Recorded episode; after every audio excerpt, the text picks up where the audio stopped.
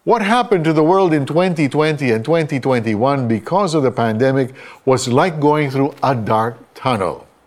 Habang nangyayari ito, nakakapagod, nakakasakal, at nakakatakot. Naranasan mo na bang mamatayan ng mahal sa buhay na hindi mo man lang naalagaan dahil bawal silang dalawin sa ospital? Maraming pamilya ang nawalan din ng kabuhayan.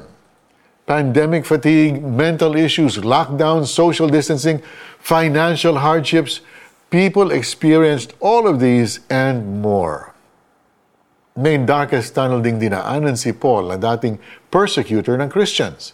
He met God on the road to Damascus where he was blinded by a bright light.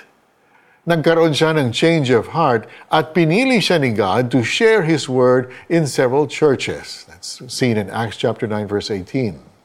While doing this, he experienced many hardships like beatings, stoning, hunger, shipwreck, imprisonment, at iba pa.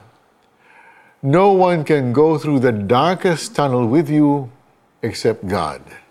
Sabi nga sa Psalm 23 verse 4 na, Even though you walk through the valley of the shadow of death, He is with you.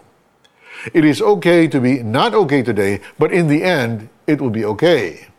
Ang Diyos ang huhugot sa atin mula sa dilim at ang dulo nito ay may liwanag.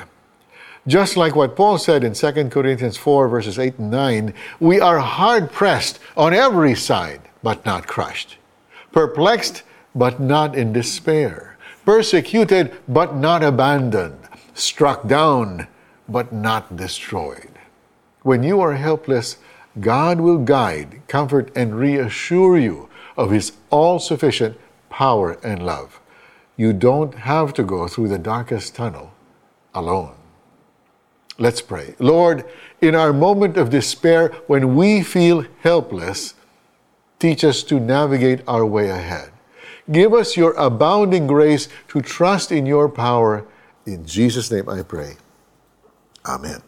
Paano po natin i-apply itong passage natin? Nothing is permanent in this world. And every day we choose to have either of these two attitudes to continue living in fear or to direct our focus towards the one who gives light, our Lord and Savior Jesus Christ. Ito ang aming narinig sa kanyang anak at ipinapahayag naman namin sa inyo. Ang Diyos ang ilaw at walang anumang kadiliman sa kanya. 1 John chapter 1 verse 5. That's it for another version of Tanglao. Thank you for joining us. I'm Mari Kaimo. God bless you.